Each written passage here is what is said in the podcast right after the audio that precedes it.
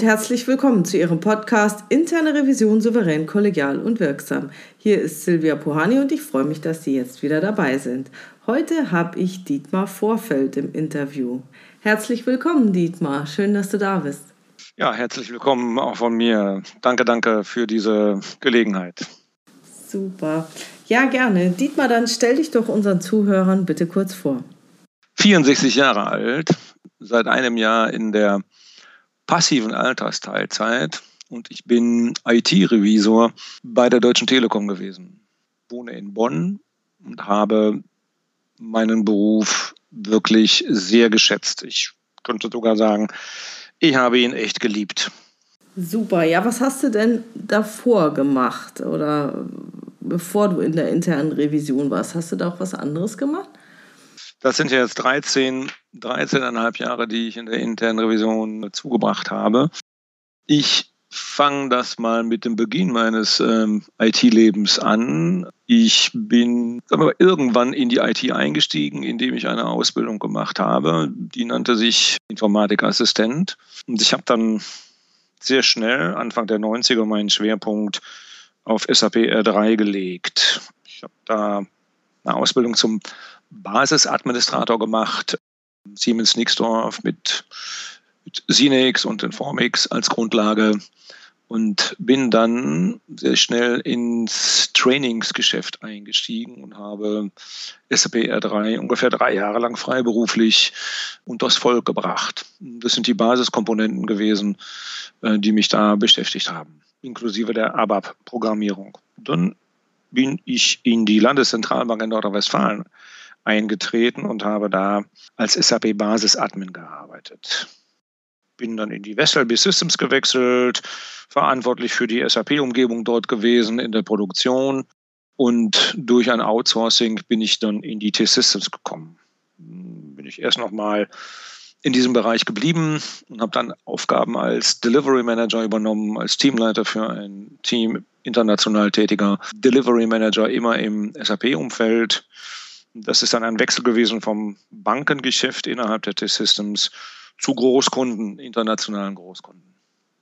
Dann hat es mich in die Telekom, in die Konzernzentrale gezogen und da eben in die Konzernrevision. Okay, wie, wie lange warst du in der internen Revision? 13 Jahre. Bist du denn vorher auch schon mal geprüft worden? Ja. In der Landeszentralbank natürlich, regelmäßig in der Vestelby genauso und in der T-Systems in der Zeit, in der ich da weiterhin im Bankenumfeld tätig war, bin ich natürlich auch da von den Kollegen äh, geprüft worden. Sicher. Und was ist da so dein Eindruck von den Revisoren gewesen? Naja, sehr unterschiedlich. Die Kollegen in der, in der Landeszentralbank, die haben ja nun tatsächlich mich mehr oder weniger angefixt. Ne? Also da kann man ganz klar sagen, die haben den Ausschlag für diesen Wunsch, irgendwann doch mal in der Revision zu arbeiten, ähm, gegeben. Diese Kollegen waren extrem kompetent, waren sehr, sehr, sehr, sehr oft bei mir im Büro. Also diese SAP-Landschaft der Landeszentralbank, die ist von zwei Admins betreut worden. Einer davon war ich und das ist ja nun ziemlich neu gewesen in der Landeszentralbank. Dieses SAP-System. Normalerweise arbeitet man da nicht mit Fremdsoftware, sondern nur mit Eigenentwicklungen. Das Ganze damals in den 90er Jahren auf dem Großrechner, Großrechnerbetriebssystem MVS. Die, das ganze rechte System mit RAC-F, da könnte es den einen oder anderen Kollegen geben, der sich damit noch auskennt. Das ist natürlich in einer SAP-Umgebung auf eine Unix-Umgebung mit einer Oracle-Datenbank, also dann ein komplett anderes Denken und Arbeiten. Da haben sich die Revisionskollegen bei uns doch immer wieder neues Wissen geholt, waren wirklich fast jeden zweiten Tag da. Nichtsdestotrotz, auch wenn sie da noch nicht so richtig fit waren, waren sie trotzdem einfach sehr kompetent. Also das hat mich sehr beeindruckt. Waren ausbildungstechnisch immer auf dem allerletzten Stand, würde ich mal sagen, ja, also was jetzt so Weiterbildung angeht. Die Prüfungen in der Westelby und auch in der T-Systems hatten jetzt ehrlich gesagt nicht unbedingt immer die Prüftiefe, die ich aus der Bundesbank kannte. Da gab es schon Unterschiede. Und wie war das dann, als du in der internen Revision begonnen hast? Das ist schon ein großer Wechsel gewesen. Ne? Ganz grundsätzlich bin ich ja von der geprüften Fachseite auf die andere Seite gewechselt. Also je nachdem, wie man das jetzt beurteilt, könnte man auch da sogar sowas wie, wie, wie Verrat oder Verräter sagen. Dieser Wechsel ist jetzt ja passiert natürlich manchmal, logisch, klar nicht. Woher sollen die Revisoren kommen? Ja, sie können eigentlich ähm, nur aus dem eigenen Unternehmen kommen und dann haben sie natürlich eine Vorgeschichte im Unternehmen und waren operativ tätig. Das trifft natürlich dann eben auch auf mich zu. Trotzdem war dieser Wechsel schon ziemlich hart. Arbeitgeberwechsel, Berufswechsel und nochmal, mal, Wohnortswechsel. Das waren schon drei Sachen, die sehr herausfordernd gewesen sind. Das kann ich jedenfalls sagen, ja. Und äh, mein damaliger Chef, der hat das so ein bisschen überspitzt formuliert, nicht, dass ich jetzt quasi bei Hofe sei. Und ähm, ein ganz kleines bisschen habe ich mich dann auch doch da so gefühlt, muss ich auch jetzt wieder sagen. Ne? Also Vorstand eines DAX-Konzerns ist schon ein ganz kleines bisschen was anderes als vielleicht die Geschäftsführung eines Mittelständlers. Zwei Etagen über mir war er dann und ähm, das ist schon eine gewollte Nähe gewesen. Du hast ja gerade gesagt, dass es schon ganz schön hart war. Was hat dir denn leichter gemacht, reinzufinden oder was hat dir geholfen? Einmal die totale Rückendeckung meines Chefs, der für diese IT-Audit-Abteilung verantwortlich war, der mich mehr oder weniger auch geholt hat und der mir quasi immer mehr den Rücken gestärkt hat das hat sich zwar durch meine gesamte Laufbahn durchgezogen, dass also die Vorgesetzten grundsätzlich und immer hinter mir standen, egal um wen es sich da handelte, egal ob es die Revisionsleitung gewesen ist oder aber die Abteilungsleitung. Die äh, wichtigste, glaube ich, Komponente am Anfang war, waren meine Kollegen und ähm, quasi der Buddy, den ich hatte, der mich äh, überhaupt äh, in das Ganze begleitet und eingeführt hat. Das ist wirklich sehr, sehr wichtig gewesen. Also da braucht man, nicht nur ich, da braucht eigentlich jeder jemanden, der einen an die Hand nimmt. Ja, das kenne ich auch so, dass es tatsächlich am einfachsten ist, wenn man mitmachen kann. Was war denn für dich die größte Herausforderung und wie ist dir denn der Einstieg dann gelungen? Na, ich bin ja jemand, der aus dem Doing kam, auf der einen Seite, also was jetzt wirklich die Ebene von Maintenance, Wartung, Betrieb angeht und die Drittmarktkomponente, ja, was jetzt also Dienstleistung und Service angeht. Also ich habe ja nun als Delivery Manager und als Teamleiter von Delivery Managern gearbeitet und äh, da hat man immer grundsätzlich und immer die Kundenseite im Blick und versucht, ja, natürlich alles für den Kunden zu tun, ja, also damit der Kunde also äh, zufrieden ist, der Vertrag erfüllt wird und das Prüfen habe ich ja nur als Geprüfter erlebt. Das ist ja nur ein Mini-Ausschnitt von dem, was dieses Geschäft äh, als Ganzes ausmacht. Was besonders wichtig war, war, dass ich sehr schnell mich mit der Zertifizierung als CISA beschäftigt habe. Die Frameworks, die auf der Produktionsseite benutzt wurden, sind Prozessframeworks. Also das ist ITIL gewesen. Ich bin äh, im Greenbelt äh, Six Sigma, jetzt mit COBIT und ähnlichen Prüfframeworks.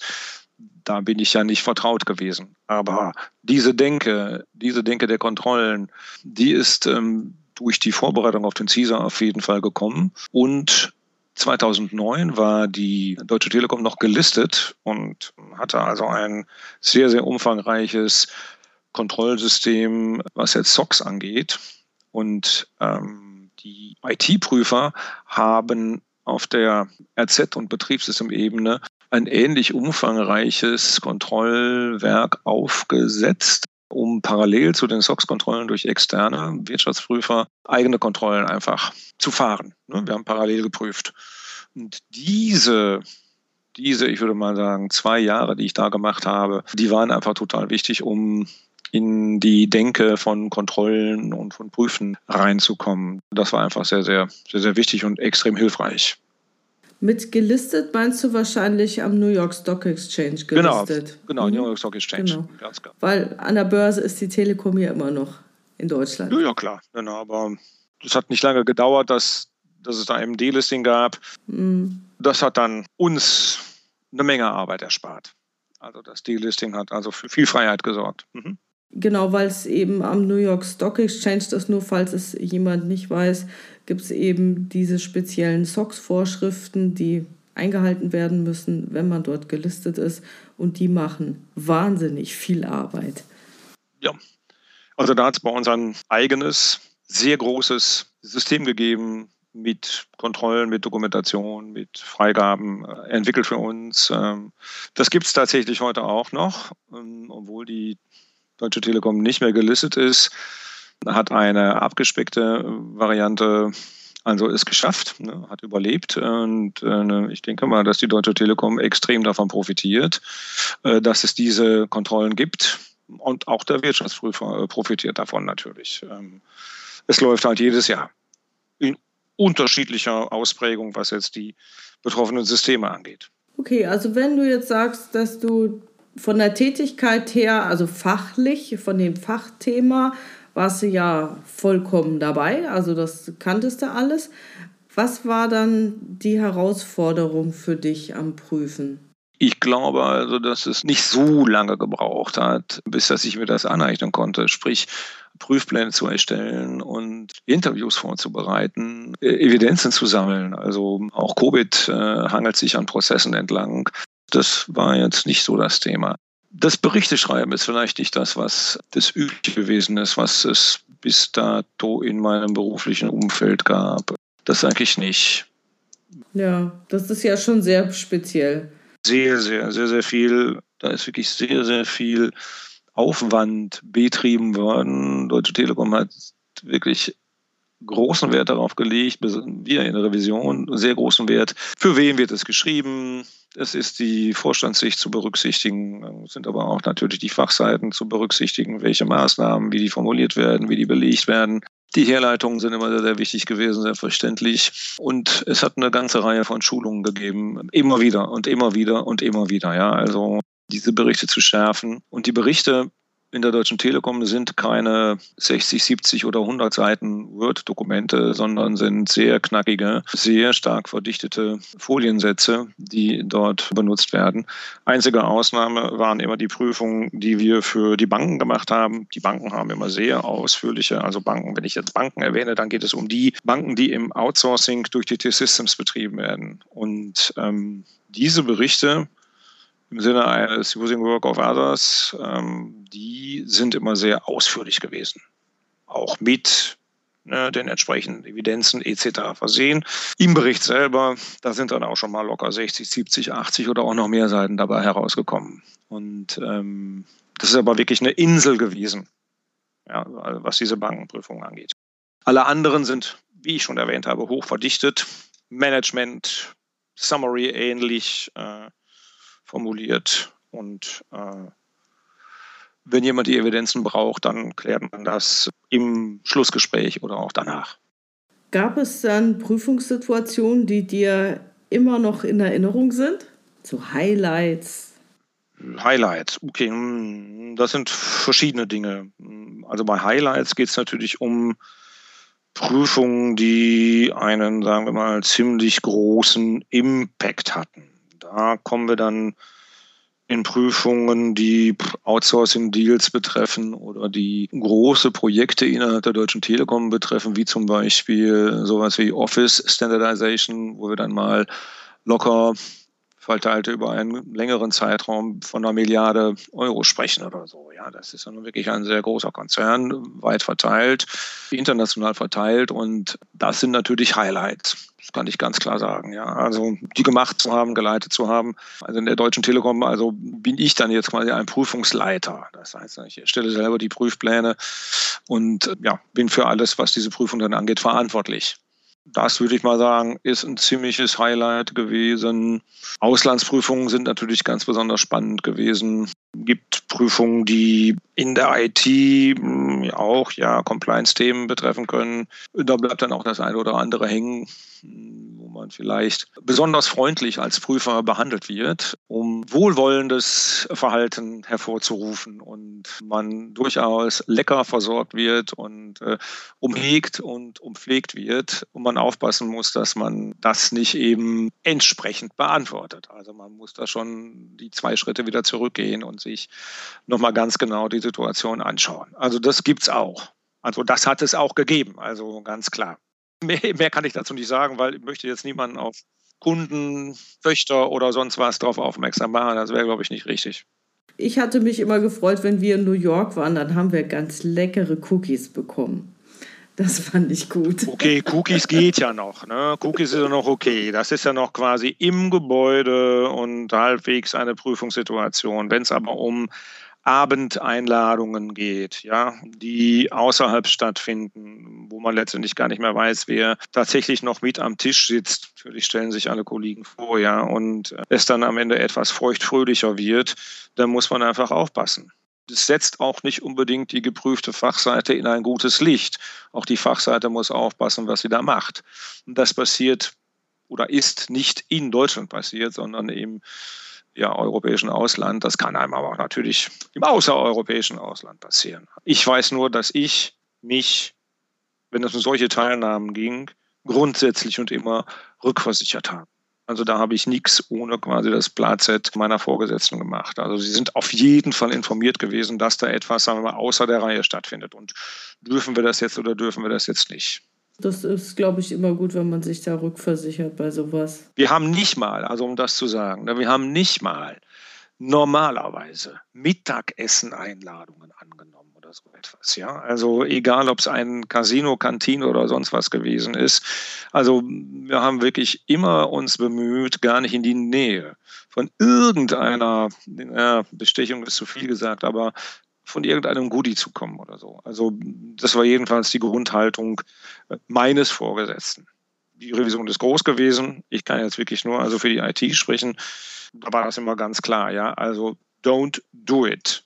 Hast du jemals auch mit der Revision gehadert oder fandst du das tatsächlich, also hat sich der Traumberuf dann auch wirklich so als Traumberuf dargestellt? Also gehadert habe ich nur, was den Wechsel dann in die Mutter anging und die Abbauprogramme, die dann innerhalb der Konzernzentrale liefen, von, von denen eben auch die Revision sehr stark betroffen gewesen ist. Da habe ich gedacht, wow, jetzt hast du da so einen Aufwand getrieben und nach drei Jahren kommt jetzt quasi so ein Hammer und die erste wirklich sehr, sehr große und sehr, sehr starke Abbaurunde kommt. Das hat sicherlich was mit dem Delisting zu tun, was jetzt SOX angeht, weil sehr, sehr viele Kapazitäten frei waren, aber auch ganz grundsätzlich eine Verschlankung äh, innerhalb der deutschen Telekomzentrale. Ich denke mal, das sind Programme, die immer wieder kommen. Viele Kollegen kannten das schon. Die Maßnahme war allerdings jetzt wirklich echt hart, weil ähm, in dieser ersten Runde mussten also 40 Prozent der Kollegen gehen.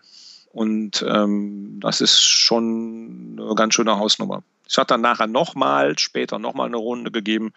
Da mussten noch einmal 20 Prozent gehen. Da ist die Revision schon wirklich stark reduziert worden und musste sich ganz neu ausrichten und sich ganz extrem fokussieren. So, sprich, risikoorientierte Revision muss eben noch genauer hinschauen, was ist wirklich notwendig, wo und wie können wir die Strategie des Konzerns mit unserer Arbeit unterstützen. Da fallen dann auch mal Dinge einfach weg, die man vielleicht früher gemacht hat, die aber dann nicht mehr so wichtig sind. Das ist allerdings auch konsequent und immer vom Prüfungsausschuss natürlich mitgetragen worden. Also ohne würde das ja gar nicht funktionieren. Mich persönlich hat das stark unter Druck gesetzt. Ne, ich habe diese Abbaumaßnahmen und Runden überstanden. Aber das hat schon eine Menge Unsicherheit erzeugt. Und das sind ja Dinge, die sich über viele, also über mehrere Jahre hingezogen haben. Und das Prüfungsgeschäft geht ja weiter. Ich kann mich jetzt nicht äh, damit dann beschäftigen, oh wei, oh wei, oh wei, was passiert ist mit dir, sondern die Arbeit geht einfach weiter. Ja, das war jetzt nicht besonders witzig. Gehadert, zweiter Punkt, gehadert ist, ich bin Mitarbeiter eines großen Konzerns, genauso wie die geprüften Fachseiten, natürlich der Vorstand auch, ist äh, letztendlich äh, auf der gleichen Payroll. Und da gibt es sicherlich die ein oder andere, sagen wir mal, strategische Entscheidung, die dann vielleicht aus meiner Sicht nicht immer sofort nachvollziehbar gewesen ist. Das gehört aber, glaube ich, auch einfach mit zum ganz normalen Leben in einem großen Konzern dazu, wenn man dann auch noch so vorstandsnah unterwegs ist. Ich glaube, das ist dann von der Größe unabhängig, dass man nicht mit allen strategischen Entscheidungen da vielleicht so glücklich ist. Aber ja, das, das ist einfach so. Aber so ein Personalabbau ist, ist tatsächlich hart, das habe ich auch erlebt. Also auch wenn man in der Gruppe ist, die es übersteht, das, das nimmt einen ganz schön mit. Okay, welche Empfehlungen hast du denn, um an Prüfungsgespräche ranzugehen? Auch wenn wir, jedenfalls die meisten von uns, sage ich mal, Covid gestellt sind, ist die geprüfte Fachseite nicht unbedingt so ausgerichtet sind auch nicht alle Einheiten ITIL-mäßig unterwegs oder so. Ja? Es gibt auch eigene Prozess-Frameworks innerhalb der Deutschen Telekom. Das heißt, man muss sich vorher schon, finde ich jedenfalls, sehr intensiv mit diesen Prozesswelten beschäftigen, der Organisationsstruktur. Man sollte sich ziemlich genau seine Interviewpartner anschauen und diese Auswahl gut treffen. In der Deutschen Telekom haben wir Vorgespräche eingeführt. Ne? Also Jahresrevisionsplanungen sind klar ein halbes Jahr vorher beginnen die, sind teilweise recht lange, lange intensive Interviewphasen und Prozesse, Risiken zu bestimmen, zu bewerten mit den Geschäftsführungen, mit dem Vorstand, was jetzt wirklich ansteht. Und wenn dann der Prüfungstermin ansteht, dann kann sich in dieser langen Zeit natürlich schon was verändert haben. Deswegen haben wir vor dem Beginn der Prüfung Vorgespräche zum Beispiel eingeführt, um noch einmal mit den Verantwortlichen, Geschäftsführung, Abteilungsleiter, eine Ebene drunter, die Risiken noch einmal zu bewerten und zu überlegen, ja, macht es Sinn? Müsste sie abgemeldet werden oder ist das genau richtig? Oder müssen wir noch irgendwas reinnehmen, was vorher quasi nicht äh, berücksichtigt worden ist? Also diese Vorgespräche waren sehr, sehr wichtig und wenn es geht, natürlich vorher schon Evidenzen besorgen. Ja? Also dadurch kann man den Prüfplan schärfen und auch schon in den Interviews gut vorbereitet hineingehen. Die Prüfungen bei uns sind doch sehr stark durchstrukturiert. Prüfschritte werden alle sehr, sehr genau beschrieben. Prüfplan ist mehr oder weniger public, wird auch mit der Fachseite besprochen. Also es wird jetzt niemand über den Tisch gezogen. Es ähm, macht keinen Sinn. Die Fachseite soll sich ja auch vorbereiten können, dass sie eben auch die entsprechenden Evidenzen beibringen kann. Da versuchen wir schon so fair, ne? so fair und so transparent und so offen zu sein, wie es nur irgend geht. Es geht ja nicht darum, Personen vorzuführen oder Mitarbeitende zu bestrafen oder so etwas, sondern ganz grundsätzlich immer um die Verbesserung der Prozesse, um die Unternehmensziele zu erreichen. Und ähm, da macht es jetzt nun wirklich keinen Sinn, gegen Personen vorzugehen. Ja, da sitzen wir ehrlich gesagt alle im, im gleichen Boot. Und äh, es gilt, diese Situation herzustellen, ja, dass es keine, keine Gegnerschaft oder keine Feindschaft gibt, sondern wir alle an, an einem gemeinsamen Ziel arbeiten. Die persönliche Vorbereitung wäre natürlich noch ein Thema. Ne? Das heißt, wie ich mich selber dann nochmal vorbereite, ja? wie ich in die Gespräche reingehe, wie ich meinen Prüfungsplan gechallenged habe. Also entlang von verschiedenen Frameworks, aber natürlich auch mit den Co-Prüfern und dann nochmal mit den Vorgesetzten. Also es gibt eine ganze Reihe von, sagen wir mal, Checkrunden. Ja, also sogenannten Roundtables, äh, in denen die Prüfpläne auch nochmal verprobt werden.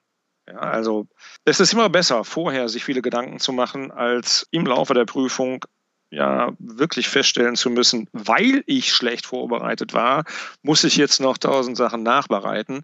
Dann dauert es am Ende länger. Ich komme nicht zum Ergebnis. Die Fachseite ist genervt, weil man ständig die falschen Fragen stellt.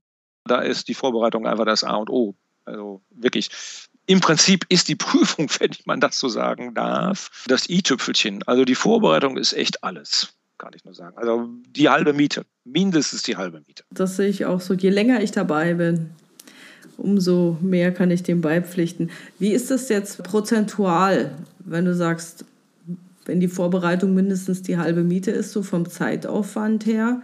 Die ist dann auch so. Also die Fieldwork ist eigentlich eine ziemlich kurze Phase, ehrlich gesagt. Also bezogen auf den ganzen Prozess, was jetzt Vorbereitung angeht, Prüfplan erstellen, dann ist vielleicht die tatsächliche Arbeit vor Ort zwei Wochen, drei Wochen, also maximal vier Wochen. Ja. Das ist schon ziemlich lang. Ja.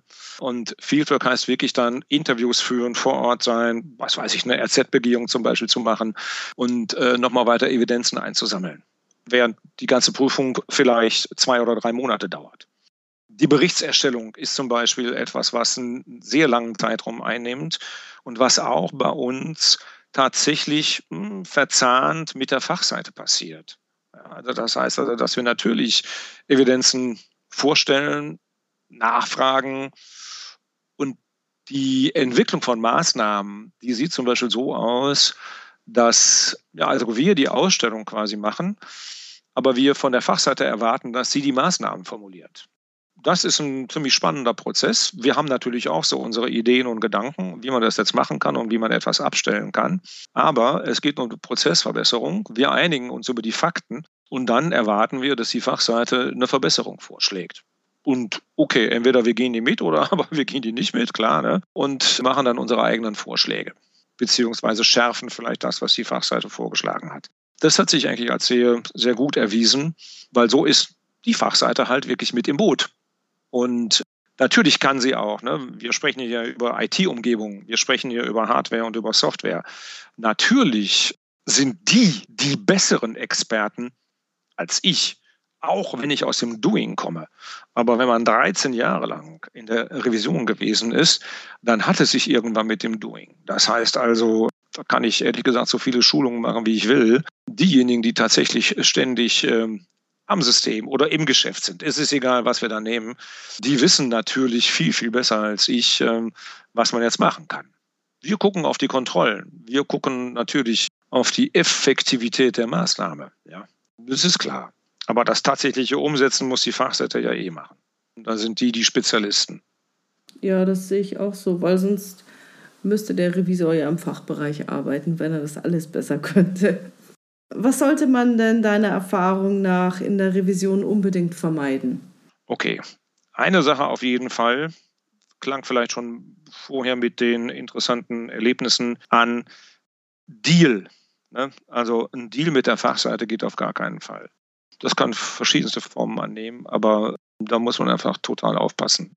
Wir sind geschickt ja, im Auftrag des Vorstandes, versuchen Missstände aufzudecken, Schwachstellen zu entdecken und da können wir uns nicht mit dann, sagen wir mal, halben Lösungen zufrieden geben. Also in, in der Maßnahmenentwicklung gibt es immer wieder solche Sachen, wo um Zeiten gerungen wird. Das wäre jetzt noch die kleinere Sache.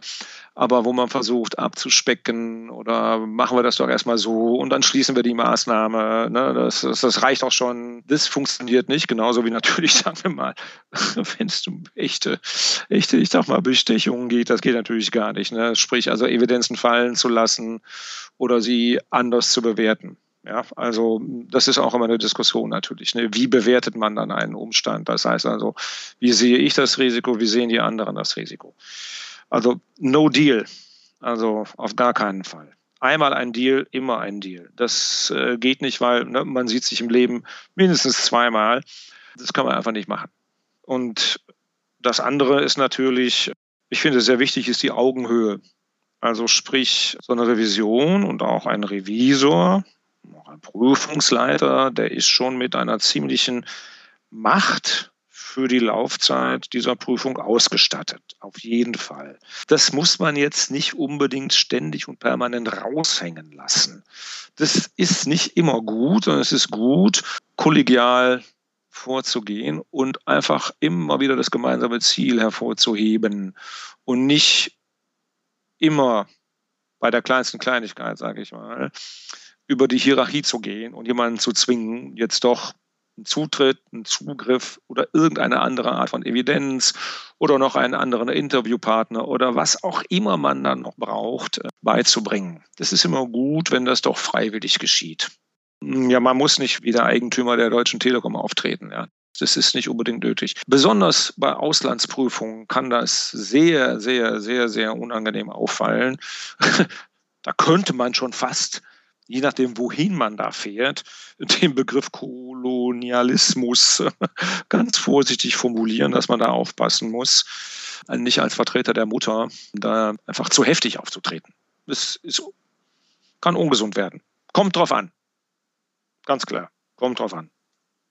Ja, gut, manchmal ist es dann nötig, aber ich würde auch sagen, sehr, sehr, sehr selten. Das Kollegiale ist definitiv wichtiger.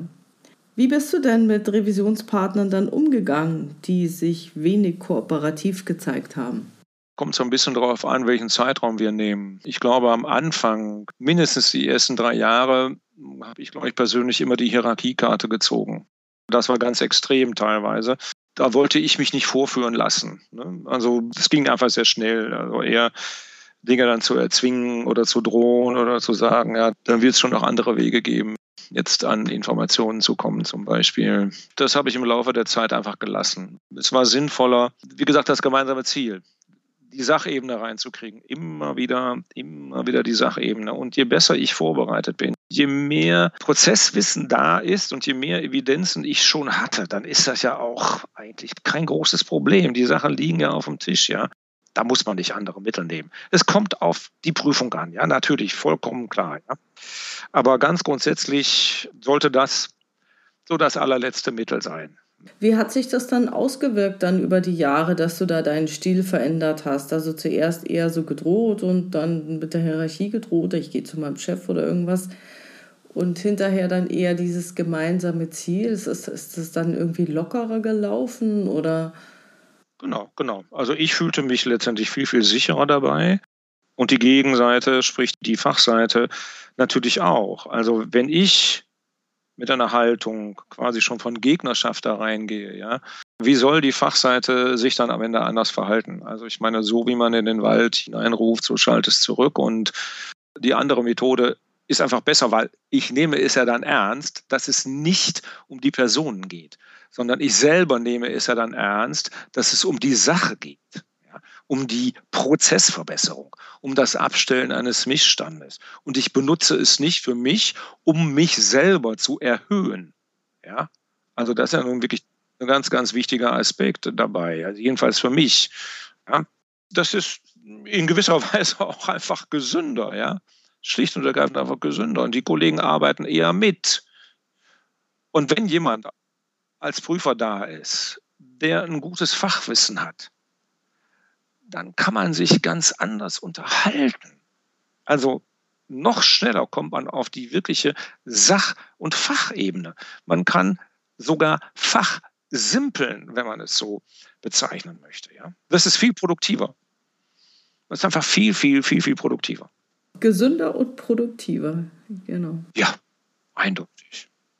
Da bin ich eigentlich sehr froh darüber, dass sich das ähm, einfach im Laufe der Zeit geändert hat. Nun habe ich viele verschiedene Dinge geprüft. Ja? Das heißt also, ich habe viele, viele verschiedene Aufgaben gekriegt. Also Systemprüfungen gab es bei uns zum Beispiel sehr wenige. Am Anfang habe ich noch tiefe SAP-Prüfungen machen können. Das fiel aber weg und es waren eben Outsourcing-Deals, große Projekte, ja, viele, viele große Projekte, die gelaufen sind. Ich war im Einkauf unterwegs, im Vertrieb unterwegs. Also ich habe in viele verschiedene Dinge einfach reinleuchten können. Das bedeutete, dass ich mich in viele Sachen neu einarbeiten musste auch. Ja, das ist also nie Standard gewesen. Und wenn wir jetzt zum Beispiel den Sales-Bereich nehmen, ja, Outsourcing-Deals zum Beispiel, sehr, sehr große, mehrere hundert Millionen, also was jetzt CT Systems angeht, da hat es erst ziemlich spät in meiner Karriere so Frameworks gegeben. Also gibt ein paar ganz große, die auch die T-Systems sehr, sehr beschäftigt haben, weil auf der quasi Kundenseite sehr, sehr, sehr, sehr viele Berater saßen und ähm, auf die T-Systems nicht in der Lage war, das komplett abzudecken. Und wir dann als Revision kamen und solche Deals prüfen mussten. Das sind für mich wirklich sehr spannende Sachen gewesen. Äh, und da hat es auch durch die Revision am Big Deal-Prozess zum Beispiel schon viele Veränderungen gegeben, was jetzt Risikobewertung angeht, wie man eine Due Diligence vernünftig macht. Sie müssen ja ständig die Annahmen checken. Ja, also sind permanent mit Gewinnerwartungen und also beschäftigt und was können wir leisten, was können wir nicht leisten, was will der Kunde, was können wir noch gar nicht, wie kann der Kunde beteiligt werden, rauf und runter. Ja, das ist ein Teil meines meines alten Geschäftes gewesen, ja, aus der, aus der Zeit des Delivery Managements, ja. Also da bin ich ja auch ständig mit solchen Sachen konfrontiert gewesen. Und dann auf der anderen Seite, nachdem so ein Deal gewonnen wurde und man dann da stand und die Hände über den Kopf zusammengeschlagen hat und sich gefragt hat, mein Gott, was hat der Vertrieb denn da den Leuten verkauft? Das haben wir ja noch nie gemacht. Wie stellt ihr euch das eigentlich vor? ja, das zu machen. Ja, ihr versprecht etwas, was wir gar nicht können beziehungsweise noch nicht können. Oder damit wir es können, bräuchten wir jetzt eigentlich noch ein paar hunderttausend oder ein paar Millionen, ja, weil das geht eigentlich gar nicht so. Und äh, das sind ja nun doch teilweise sehr bittere Erfahrungen, die man dann da im äh, Betrieb und äh, im wahren Leben macht. Und wenn ich dann sehe, wie an solche Deals herangegangen worden ist, dann weiß ich schon, wo man hingucken muss, ja, was also alles so gar nicht funktionieren kann. Ja, das waren für mich ähm, auch sehr, sehr spannende Sachen.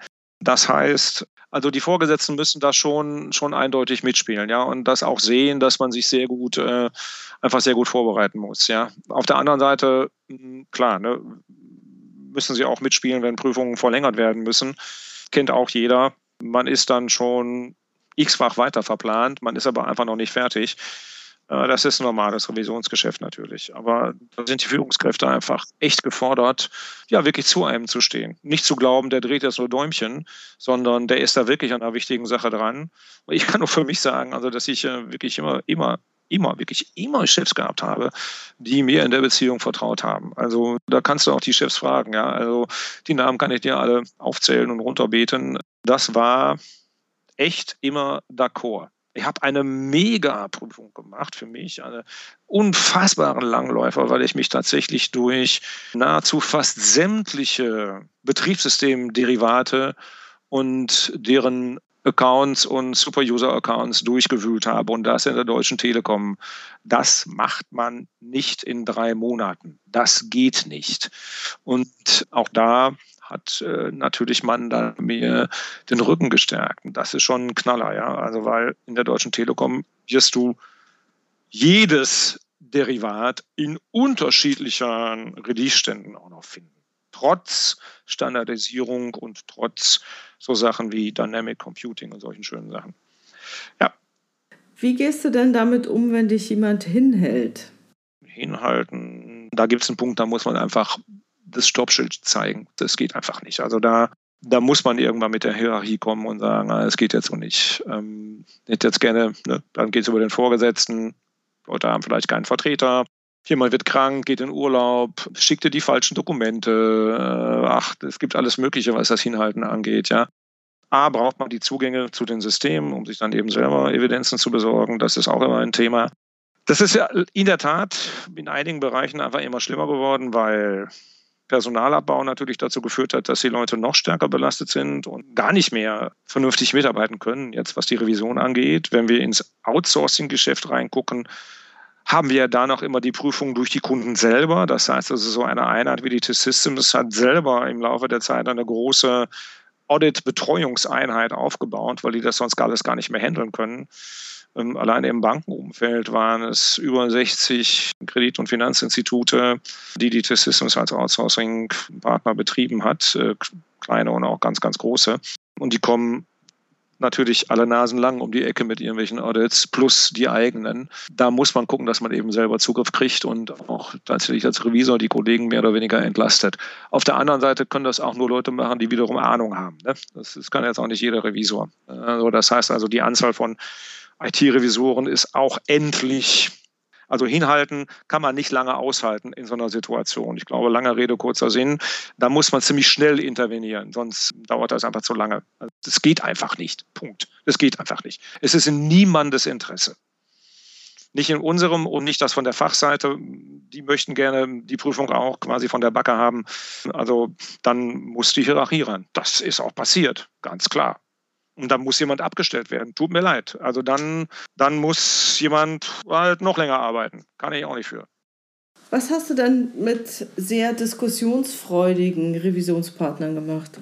Da kann ich immer nur auf den Punkt zurückkommen. Ne? Also ich hatte ja über die Prüfpläne und auch über tatsächlich die Interviewverläufe gesprochen. Also auch da versuchen wir klare Pläne zu haben. Ne? Dass also quasi nichts verloren geht. In Gesprächen kann das immer mal sein, dass man den Faden verliert oder derjenige erzählt ganz spannende Sachen, die haben aber mit dem Thema eigentlich nichts zu tun.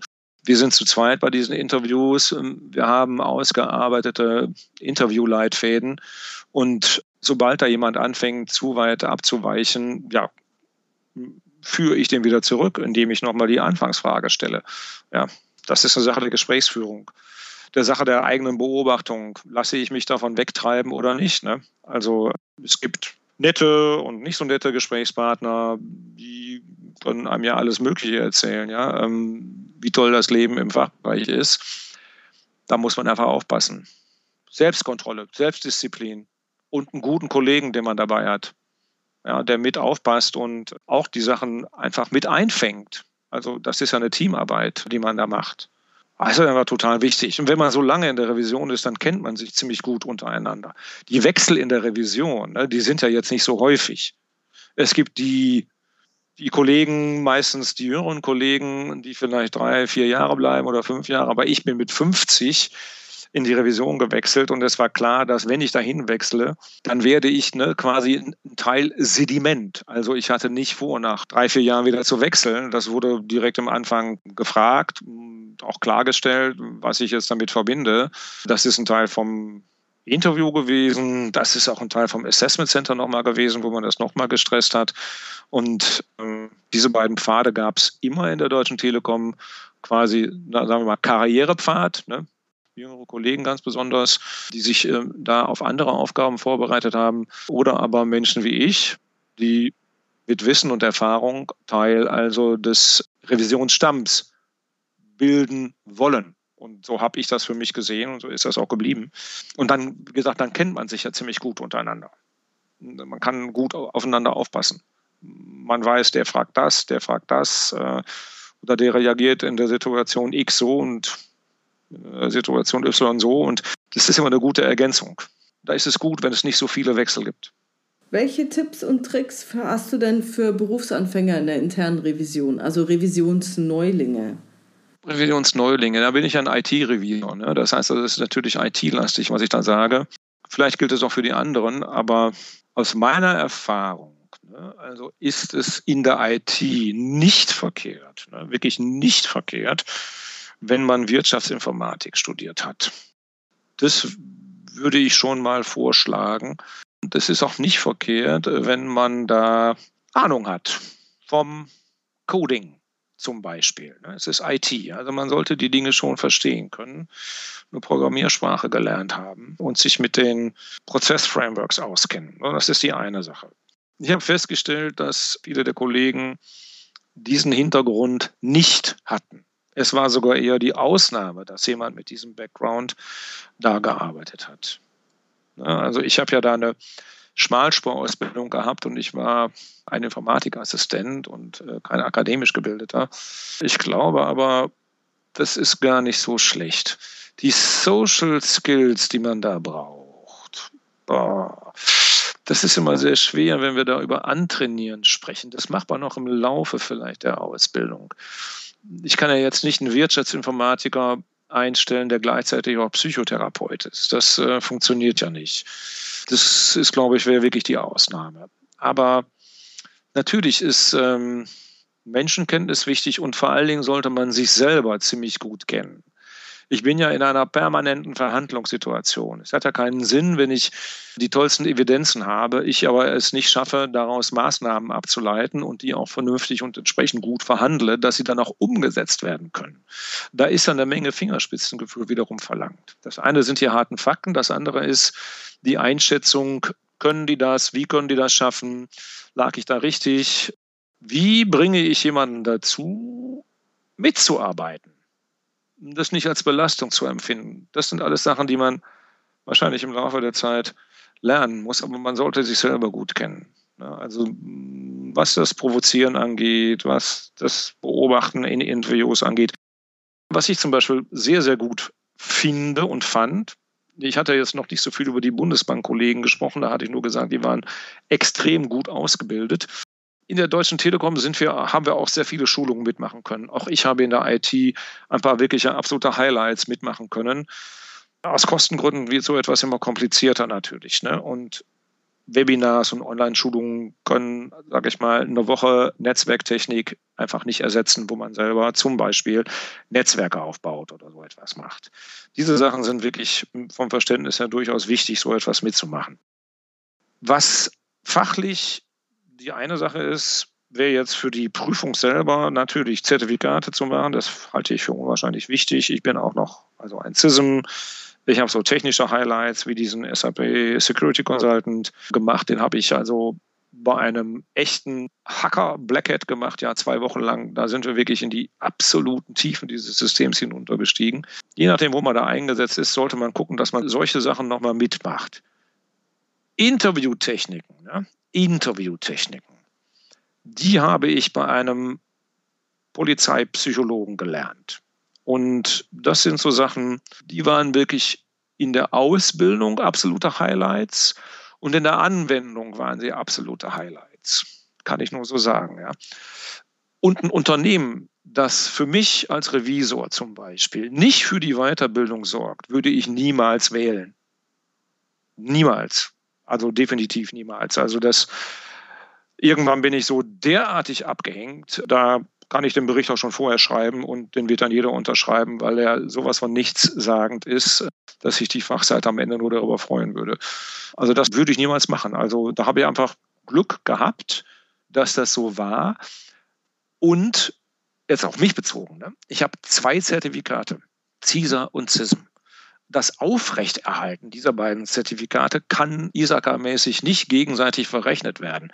Das heißt also, ich muss jedes Jahr für beide Zertifikate 40 CPEs zusammenkriegen. Das muss das Unternehmen natürlich tragen. Das tut es auch nicht für jeden. Das heißt also, da muss man ja freigestellt werden. Da kann ich wiederum nur sagen, also wirklich Danke an meinen Arbeitgeber. Äh, das ist in der Beziehung wirklich ein ziemlich äh, guter Arbeitgeber gewesen. Also ein extrem guter, also ein super guter Arbeitgeber. Und diese Weiterbildung ist für den Revisor einfach total wichtig. Also jetzt nicht nur Konferenzen besuchen, sondern tatsächlich lernen. Lernen war für mich immer sehr wichtig. Also lernen, lernen, lernen ist, es muss mir irgendwie in die Gene hineingelegt worden sein. Und das wäre jetzt für jeden Revisor, glaube ich, äh, durchaus ähm, sehr wichtig, sich damit zu beschäftigen. Ich meine, diese Zertifikate, ne, noch einmal auf mein Alter bezogen, ne, die habe ich ja alle nach 50 gemacht nicht vor 50, nach 50. Ich glaube, mein letztes Zertifikat habe ich mit 56 gemacht. Krass. Naja, das, das sage ich jetzt nicht zum Selbstlob, sondern ich glaube, dass das einfach, einfach unerlässlich ist. Natürlich, je nachdem, welchen Anspruch man selber so an sich hat, über den Punkt können wir ja nicht hinweggehen. Also es geht ja auch um meinen eigenen Anspruch. Also das ist ja nicht etwas, was von außen kommt, sondern ne, das würde ich jetzt intrinsisch bezeichnen. Deswegen bin ich so froh und glücklich mit diesem Beruf, weil ich auch das dort umsetzen konnte. Also meine eigene Neugier, wenn du so willst, immer befriedigen konnte. Sowohl durch die Prüfung als auch durch zum Beispiel das Weiterlernen. Das ist einfach für mich fantastisch gewesen.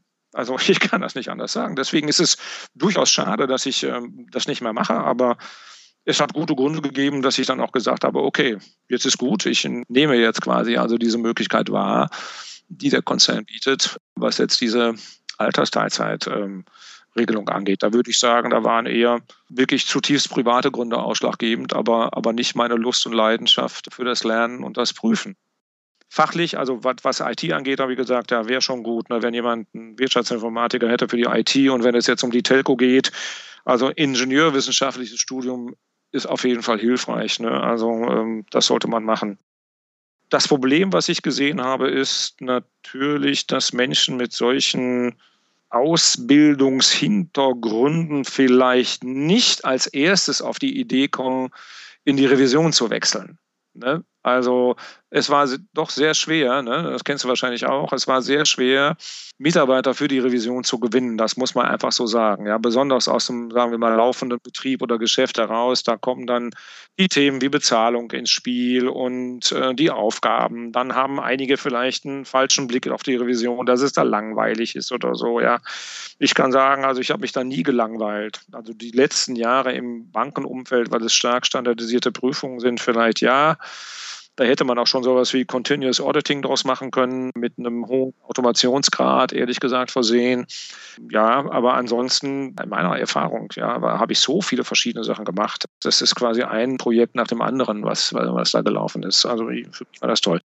Wenn du deinem jüngeren Ich in der Revision einen Rat geben könntest, welcher wäre das denn? Also politische Entscheidungen, ne, strategische Entscheidungen, die darf man nie persönlich nehmen. Ich glaube, das ist vollkommen wurscht, auf welcher Ebene wir da unterwegs sind. Also auch ein Revisionsleiter sollte die nicht persönlich nehmen. Es bleibt einfach so, auch wenn ein Revisionsleiter so eine hohe Verantwortung hat, ja, und wirklich äh, persönlich gerade steht äh, für das, was da an Bericht veröffentlicht wird, bin ich einfach in einer Hierarchie. Ne? Also das darf man einfach wirklich nie vergessen. Es gibt immer jemanden, mit dem ich etwas aushandeln muss und ja, wo ich eine Art von einfach Kompromiss machen muss. Ja, Kompromiss ist ein schlechtes Wort. Es gibt Dinge, die ich direkt beeinflussen kann, und es gibt eben Dinge, die ich nicht beeinflussen kann. Das weiß jeder, ja. Und da kann vielleicht manchmal der Idealismus, den da am Ende jemand hat, äh, ihm ein Bein stellen. Und dann sollte man auch, ne, als jüngerer Kollege auch, also sehr schnell und sehr klar die Konsequenz ziehen. Ne? Wenn die Revision nicht das Richtige ist, dann sollte man da auch wieder gehen. Das ist ja nur wirklich kein Beinbruch. Ähm, das gilt auch da wieder für alle Arbeiten. Was man auf jeden Fall braucht, so genauso wie ich, ne, das brauchen die Jüngeren, also ein Jüngerer, ich bin auch ein Jüngerer gewesen, weil ich vorher nicht in der Revision gearbeitet habe. Das ist dieser Buddy, ne? Das heißt also, so eine Art von Mentoring oder so, das sollte es geben. Ja? Jemand, der wirklich für einen da ist, den man ständig fragen kann und der einen echt an die Hand nimmt. Das hat es bei uns auch institutionalisiert gegeben, dass Kollegen immer dann zuständig gewesen sind für entweder für neue Kollegen, es gibt auch eine ganze Gruppe von dualen Studenten, von Werkstudenten, von Leuten, die Praktika bei uns machen, aber auch jüngere Kollegen. Die brauchen einfach jemanden an der Seite, den sie immer fragen können und den sie mit. Auch da würde ich sagen, wenn ich das nicht kriege, also ich kenne das Unternehmen ja vorher nicht, wenn ich da hingehe. Das kenne ich ja einfach nicht. Ich bin einfach darauf angewiesen, dass es jemanden gibt, der da mich in die Feinheiten dieser Organisationsstruktur einweiht. Natürlich, ne? jemand, der ein bisschen älter ist und den Laden von innen kennt, der hat es auf jeden Fall einfacher. Für mich war das auf jeden Fall so. Wenn man weiß, wie der Hase läuft, dann, ne, wenn ich jetzt über die Systems nachdenke, dann war das schon ziemlich klar, was wo wie passiert. Die Telekom kannte das ist wieder eine andere Welt. Ne? Und da habe ich gesagt, da brauchte ich wirklich jemand, der mich da an die Hand genommen hat. Und das braucht ein Jüngerer auch. Wie macht man sich denn als Berufseinsteiger oder als Berufseinsteigerin fit für die interne Revision? Also angenommen, man hat jetzt studiert und will da in der internen Revision starten. Hast du dafür Tipps? Ja, ich habe ja mehrere jüngere Kollegen und Kolleginnen erlebt, die mit abgeschlossenem Studium, das ist ja jetzt mittlerweile ein Bachelor und ein Master, bei uns aufgetaucht sind. Die konnte ich beobachten, waren jetzt nicht unbedingt alle in der IT unterwegs. Die Kollegen und Kolleginnen, die bei uns aufgetaucht sind, die waren, was das Studium anging, die waren schon ziemlich fit, würde ich mal sagen. Ja. Also das waren jetzt wirklich nicht die schlechtesten. Ich könnte sagen, die reale, direkte Prüfungssituation im Interview, da kann man sich wahrscheinlich, wenn man jünger ist, nur wirklich sehr, sehr schwer darauf vorbereiten. Da muss man echt gut aufpassen. Aber man sitzt Geschäftsführern oder eine Ebene drunter gegenüber, die natürlich sehen, dass man jung ist. Und da finde ich, braucht es ein gutes Selbstbewusstsein. Ja? Also es gibt einfach Situationen, wo die alten Hasen, aber auch die in der Hierarchie über einen stehenden, das doch manchmal einfach ausspielen. Ja? Natürlich hat ein jüngerer Kollege keine Erfahrung. Woher soll er die denn haben? Das geht ja gar nicht. Das liegt ja in der Natur der Sache. Er soll sie aber machen. Die Erfahrung. Die braucht er ja schließlich. Also kommt es da meiner Meinung nach auf den Mitprüfer, auf den Prüfungsleiter extrem an, wie der die jüngeren Kollegen und Kolleginnen einbaut. Und ich finde, dass die jüngeren Kollegen und Kolleginnen schon einfordern sollten, dass sie bestimmte Teile der Prüfung selbstständig machen und dass der Prüfungsleiter dann vielleicht mal für eine Zeit lang in eine Coaching-Rolle hineinschlüpft. Und so wie ich das zumindest erlebt habe und wie unser Konzern drauf ist, die Deutsche Telekom, würde ich sogar sagen, dass man das sehr transparent machen kann und sagen kann, den Part hier, den übernimmt jetzt hier meine jüngere Kollegin, die ist jetzt seit x Monaten hier und äh, die hat das und das ausgearbeitet. Das sind die Prüfschritte. Und jetzt ähm, steigen wir mal ein und ich sage Ihnen, ich lasse die jetzt mal machen. Wie soll man sonst Erfahrungen sammeln? Es ist gemein, sage ich mal, wenn jüngere Kollegen und Kolleginnen am Ende nur Protokolle schreiben und äh, Evidenzen sammeln oder diese Art von Auswertungen machen. Da muss man einfach aufpassen. Ich glaube, bei uns ist das wieder so. Ne? Es gibt eine eigene Truppe innerhalb, sage ich mal, der Revision, die genau dieses Thema des Onboardings hat und äh, wie die Kollegen und Kolleginnen eingebaut werden und welche Schulungen sie bekommen, wann sie was machen können. Ja, also wir haben da so Steps, was so Junior Auditors angeht, etc. Das ist alles schon ganz gut ausgearbeitet. Die Kollegen und Kolleginnen müssen nur darauf achten, ne? auch welche Prüfungen sie kriegen. Vollkommen klar, ja. Das kann man jetzt nicht laut herausschreien, aber man kann schon mal sich äh, immer wieder mal vorsichtig melden. Ne?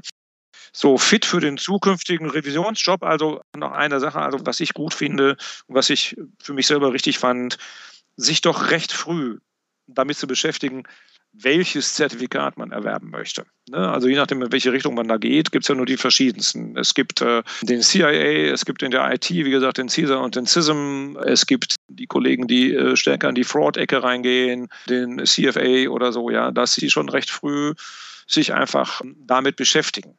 Ja? Und auch schon für sich ziemlich früh klären, wie lange sie wirklich in der Revision bleiben wollen. Ja? Also das ist, glaube ich, auch ein sehr wichtiger Punkt. Aber das Beschäftigen mit den Frameworks, das Beschäftigen mit den Zertifikaten bringt einen doch einfach sehr schnell an die Prüfung an sich. Das ist jetzt nicht spezifisch für das Unternehmen, aber an das Prüferische ja, an das Prüferische, an die Denke, die hinter Kontrollen steckt zum Beispiel. Ne, das ist vielleicht etwas, was den jüngeren Kollegen oft fehlt. Es gibt ein paar Ausbildungsgänge im Moment, äh, wo man tatsächlich äh, Revision studieren kann, in Duisburg zum Beispiel. Ähm, das ist ein ehemaliger Kollege, der da Universitätsprofessor ist, der das erleitet. Das, glaube ich, ist wirklich sehr hilfreich. Also das Prüferische losgelöst von dem, was dann wiederum auch im Unternehmen selber stattfindet. Da kann man sich, glaube ich, sehr gut vorbereiten. Dann sollte man die Sprachen nicht unterschätzen. Unsere Berichte erscheinen in der Regel auf Englisch. Ausnahme die Banken. Das ist grundsätzlich ein deutscher Word-Bericht. Damit sollte man auf jeden Fall vertraut sein. Also auf jeden Fall. Also ich habe in der T-System zum Beispiel persönlich also drei Jahre Einzelunterricht gehabt jede Woche, face to face. Das sind natürlich Luxusumgebungen, das kriegt auch nicht jeder. Aber wenn Sie ins Ausland gehen, haben Sie eh keine Chance. Und bei uns ist nun mal Englisch eine gesetzte Sprache für die Berichte. Wenn man international tätig ist, ist es nicht verkehrt, noch weitere Sprachen zu können. Ne, auf gar keinen Fall, ja. Neben dem Englischen, äh, Spanisch ist gut. Wenn Sie viele osteuropäische Länder dabei haben, hilft einem immer Russisch. Das muss man dann gucken, ja, wo man dann da letztendlich landet. Wir haben Situationen gehabt, wo eigentlich alle wissen, ja, das ist Englisch, aber dann kommen sie dahin und mehr als 50 Prozent der Dokumentation ist in Landessprache. Ja, da haben sie natürlich in Anführungszeichen wirklich die Karte schlechthin. Ja, das ist eine einzige Katastrophe, wenn sie auf sowas stoßen.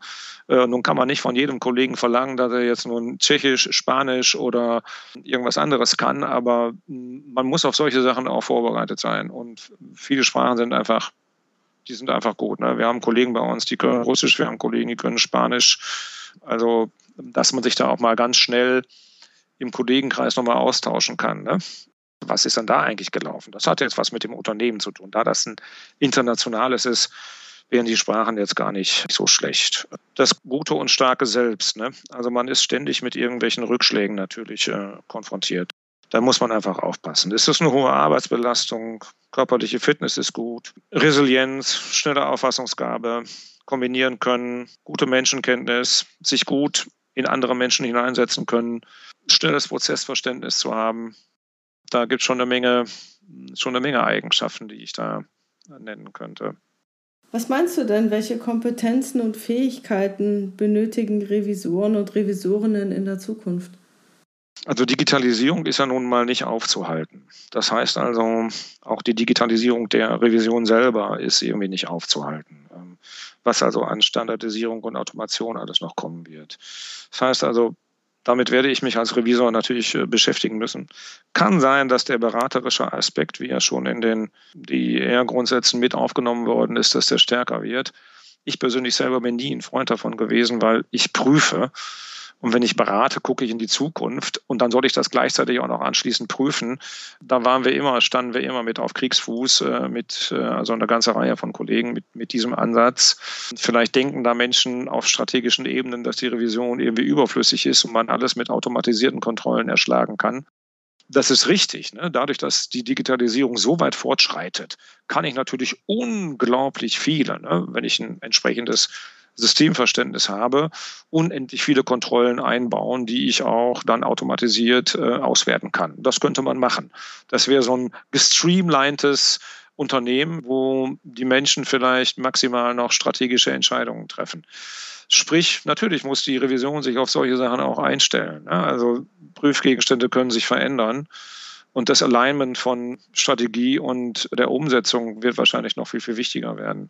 Auf der anderen Seite tauchen immer mehr neue Felder natürlich auf. Ne? Also Prüfbereiche, die vorher noch nie da waren. Also agiles Arbeiten in der Revision, der ganze Einsatz von KI. Man darf nicht vergessen, dass eben Digitalisierung bedeutet, dass man auch Internet of Things, ja, dass wir also hier auf einmal Verknüpfungen haben, die es vorher noch nie gegeben hat. Ne? Man denke nur an unser 5G-Netz und die weitere Automation in allen Produktionsbereichen. Dieser Datenaustausch ist gewaltig, was da passiert. Ja, wenn ich da Automobilkonzerne sehe, BMW oder Daimler, die unsere Kunden sind und da 5G-Netze aufbauen und IoT machen, dann geht auch da einfach die Automation, also einfach immer weiter. Da muss ich natürlich als Revisor irgendwie mithalten. Ich muss mich mit neuen Technologien einfach auseinandersetzen können. Also ich muss, ich muss sie verstehen können, das auf jeden Fall.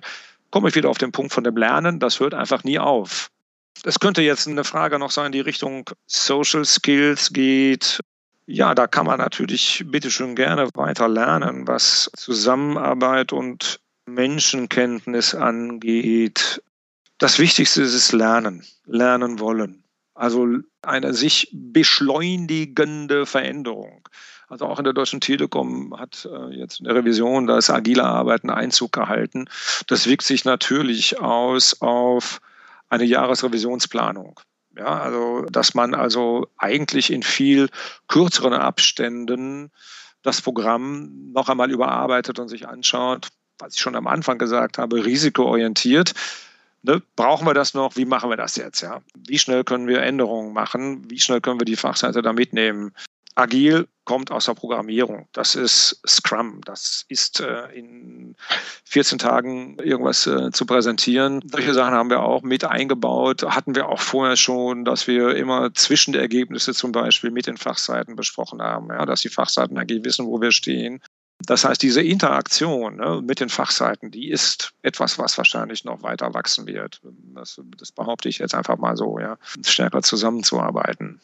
Projektrevision im Sinne von äh, projektbegleitender Revision scheitert sehr oft einfach an Kapazität, wäre aber sicherlich durchaus wünschenswert, dass ähm, man schon quasi mit der Revision zusammen Dinge entwickelt, um eben Kontrollen rechtzeitig und frühzeitig einzubauen. Ja, also letztendlich wissen wir, worauf geachtet werden sollte. Audit Trail, Nachvollziehbarkeit, was weiß ich, ein Vier-Augen-Prinzip. Also all solche Sachen, ja, dass man, dass man da schon sehr früh einfach dabei ist. Ne? Das wäre wichtig. Klasse. Also ich, ich glaube ja auch, dass der, auch wenn du alles so automatisierst, standardisierst und so weiter, dadurch, dass sich der Kontext immer ändert, muss man ja ständig nochmal gucken, ob die Annahmen stimmen und ob das irgendwann eine KI kann, weiß ich nicht. Also das, dann müssten die schon sehr, sehr schlau sein. Also ich glaube, dass die langweiligen Prüfungen, wie du sie vorher so genannt hast, also wo es dann langweiliger wurde, da ist, glaube ich, mein Tipp, die werden weniger werden. Und die, wo du viele Interaktionen hast und die äh, eine gewisse Komplexität innehaben, die du dann auch nicht standardisieren kannst, weil du die Komplexität ja nicht rein standardisieren kannst, dass die zunehmen werden und dass es eher interessanter wird, meiner Meinung nach. Kann ich mir vorstellen. Für wie wichtig hältst du denn den Kommunikationsaspekt in der internen Revision? Ein kleines bisschen hat sich das, glaube ich, schon so durchgezogen. Ne? Also was ich immer wieder erwähnt habe, wie, wie wichtig es ist, die Fachseite mit ins Boot zu holen. Man darf sie natürlich auch nicht an der Nase herumführen lassen. Ne? Es gibt viele kluge Kollegen, die es auch gut können. Ne? Die wie bei der Steuererklärung schmeißen sie irgendwas hin und sagen, ah toll, ich habe was gefunden. Und du guckst dann eben drei Ecken weiter nicht. Das darf man natürlich nicht mit sich machen lassen. Also man darf wirklich nie vergessen, dass man da Prüfer ist. Prüfer oder Prüferin. Das Konziliante ist wichtig, ne? das Verlässliche das Transparente und das Offene in der Kommunikation. Ne? Wir haben das nicht nötig, sage ich mal, ne? jemanden hinters Licht zu führen. Das ist nicht unsere Absicht. Wie geschickt jemand im Interview ist und um welches Thema es jeweils geht, das kann man nur sehr schwer, ehrlich gesagt, so pauschal beantworten. Ne?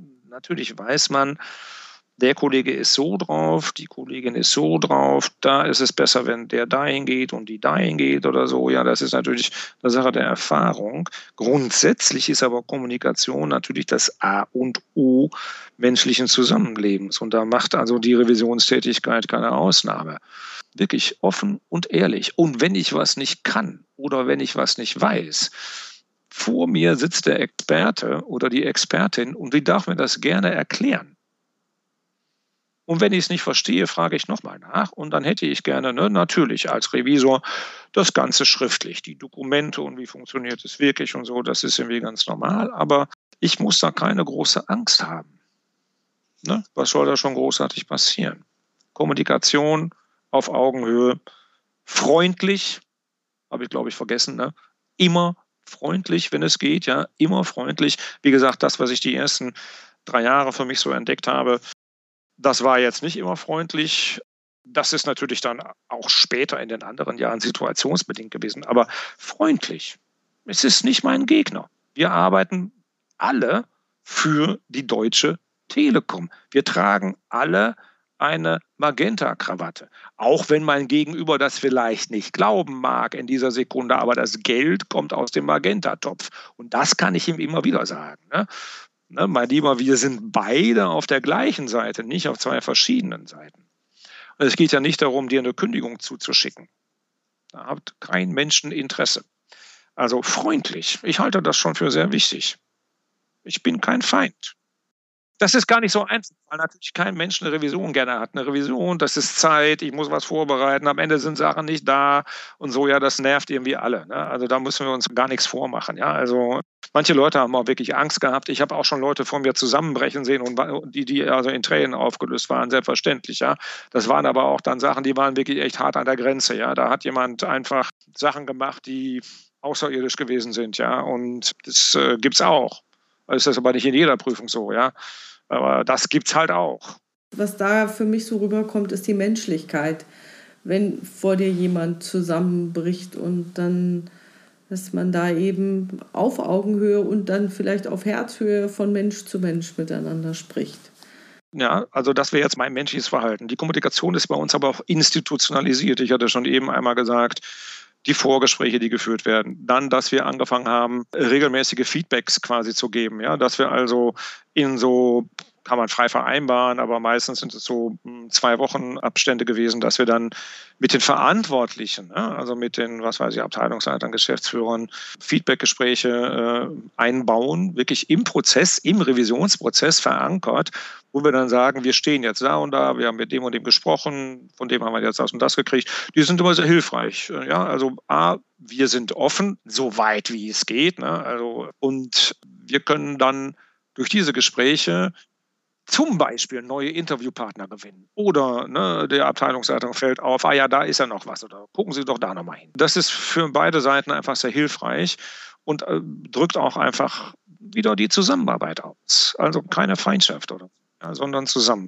Und da ist Kommunikation institutionalisiert, auch nachher die Berichterstellung. Ne? Unsere Berichte gehen an die Fachseite und die haben Zeit zum Kommentieren. Genauso wie wir die Maßnahmen gemeinsam entwickelt haben, hat die Fachseite nochmal eine Chance, den Bericht zu kommentieren.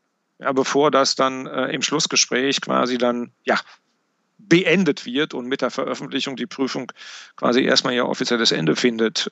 Danach kommt die Maßnahmenverfolgung. Wir haben da ein sehr klares Follow-up mit null Tagen Überschreitungsgrenze. Ja? Also da wird bei uns dann schon direkt eskaliert. Das gibt es nicht. Ähm, aber das ist auch Teil von Kommunikation.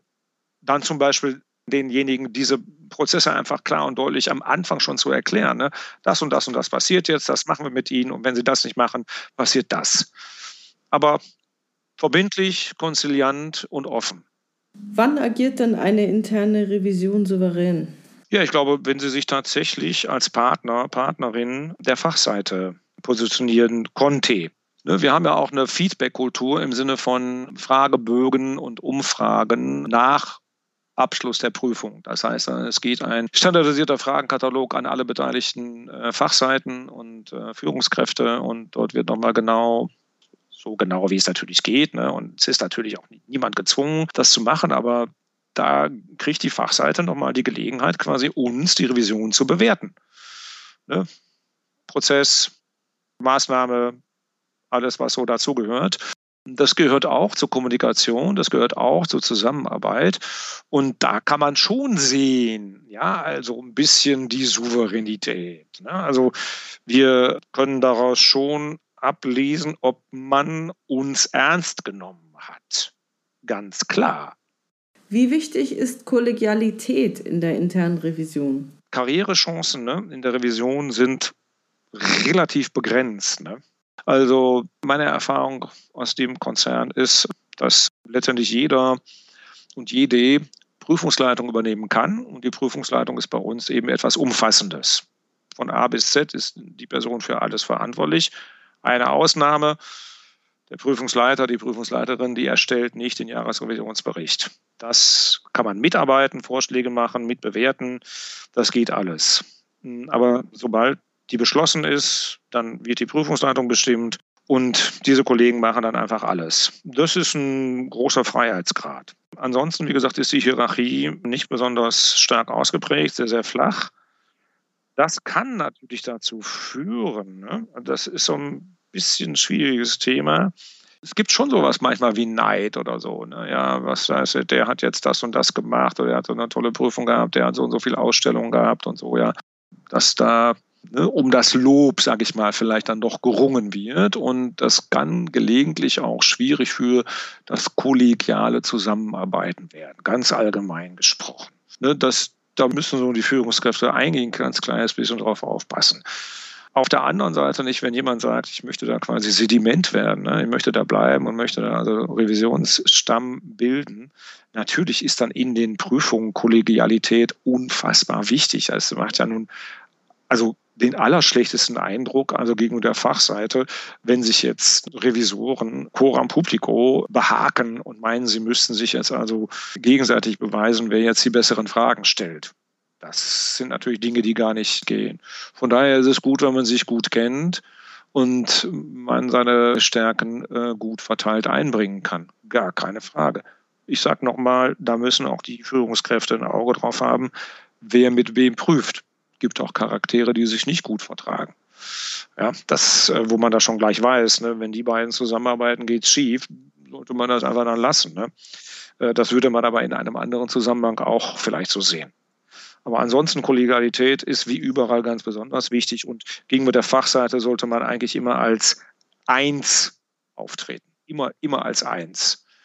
Kein Blatt Papier passt zwischen uns. Okay. Ja, das hatte ich schon für sehr wichtig. Ja. Auch für die eigene Sicherheit. Ja, also man hat schon Rollen. Das Rollenspiel muss auch klar sein. Mal bin ich der Prüfungsleiter, mal ist jemand anderes Prüfungsleiter. Das heißt, mal bin ich derjenige, der eigentlich protokolliert, mal ist der andere, der protokolliert. Also das muss man vorher klar haben. Und dann, glaube ich, läuft das auch gut, ohne, ohne sich zurückgesetzt zu fühlen, da man jetzt eben äh, ein Interview mit protokolliert oder so. Ne? Also da bricht man sich keinen Zacken aus der Krone. Ich spreche ja jetzt vom Doing. Ne? Also ich spreche von Fieldwork, von Menschen wie mir, die Prüfungsleiter sind und jetzt nicht von Abteilungsleitern oder von der Revisionsleitung. Ich spreche jetzt von den Kollegen, die im Doing sind und die Fieldwork machen, allerdings auch die Planung. Wann ist eine interne Revision wirksam? Ganz klar, ne, wenn sie Maßnahmen vereinbaren konnte, die dem Unternehmensziel letztendlich dienen. Ja. Und das umfasst alles. Also erfüllen sämtlicher Vorgaben, selbstverständlich, ob es nun gesetzliche sind oder interne, das ist das eine, ja, dass man dann darauf achtet aber dass die Maßnahmen, die dann gebaut werden, tatsächlich zu einer Verbesserung führen. Also wir haben früher so EFA-Prinzipien ne, gehabt, wo alle Maßnahmen mit ihrem Einsparungspotenzial bewertet werden mussten, wo das Controlling äh, diese Maßnahmen absegnen musste. Wir sind dann irgendwann davon abgekommen, weil das dann doch manchmal Luftnummern gewesen sind und das also dann zu weich gewesen ist. Aber natürlich arbeiten wir jetzt nicht in einem luftleeren Raum. Also ich bin keine Strafverfolgungsbehörde, ja. Also wir achten darauf, dass natürlich der Vorstand sich 100%ig sicher sein kann, dass wenn wir da gewesen sind, er nichts zu befürchten hat, dass die Sache safe ist, dass wir dafür sorgen, ja, das läuft korrekt, sowohl was Gesetze angeht, Ne, ist egal welche, ob es jetzt ein Datenschutz ist oder was weiß ich, äh, im Bankenumfeld, KWG und so weiter, ja, dass solche Sachen eingehalten werden im Outsourcing. Wir sind immer MA-Risk-mäßig zertifiziert worden durch eine externe Wirtschaftsprüfungsgesellschaft. Wir haben dieses Zertifikat immer beigebracht. Das war auch vollkommen klar, dass wir so etwas machen, also dass wir auf der Ecke natürlich sauber sind. Aber die Maßnahme, also eine IR, ist dann wirksam, wenn IKS in Ordnung ist und strategische Ziele auf jeden Fall erreicht wurden und wenn wir dazu beitragen konnten. Das ist doch ganz klar. Und wenn das mit Einsparungen unterm Strich äh, verbunden ist, dann, dann würde ich sagen, war das auch also äh, sehr erfolgreich. Ne? Klar, erst kostet es, aber dann muss es, muss es sich dann wieder rechnen. Ne? Wir arbeiten jetzt nicht für den Bundesrechnungshof oder so. Genau. Wie sieht denn deiner Meinung nach die interne Revision in zehn Jahren aus? Das kann ich jetzt nicht mehr mitgestalten. Hätte ich wahrscheinlich auch in meinem tätigen Leben nicht mehr, weil ich keine strategischen Entscheidungen treffen konnte. Aber schneller. Ich denke schneller. Schneller im Sinne von effizienter. Ich glaube, Evidenzbasierung durch fortschreitende Digitalisierung, das muss einfach noch viel, viel stärker ausgebaut werden. Ähm, das ist noch aus meiner Sicht viel zu wenig. Was ich eben gesagt habe, Digitalisierung heißt, das ist Software gestützt und wenn das so der Fall ist und die Prozesse so umgesetzt worden sind, vom Papier weg in Richtung EDV, dann kann man sehr schnell sehr viele Kontrollen einbauen, ohne dass man da viel Manpower braucht. Da kann sehr vieles automatisiert werden. Schneller wahrscheinlich im, im Risiko erkennen. Da gibt es auch eine Menge Tools, die man einsetzen kann. Vielleicht schafft sie es stärker, strategischer Partner zu werden. Also ich weiß, dass immer mal wieder so Schübe gibt, da in der Beziehung die Revision äh, noch stärker nach vorne zu bringen, weil man eben so viele Kenntnisse über das Unternehmen hat. Aber in so einem Konzern wie der Deutschen Telekom sind wir nicht die Einzigen, die eine große Kenntnis ne, über und vom Unternehmen haben. Das ist ganz klar. Ne? Da läuft man durchaus mit einigen anderen Einheiten in einer großen Konkurrenz. Ja? Das ähm, ist dann durchaus auch immer wieder eine Positionsfindung, äh, was die Revision angeht.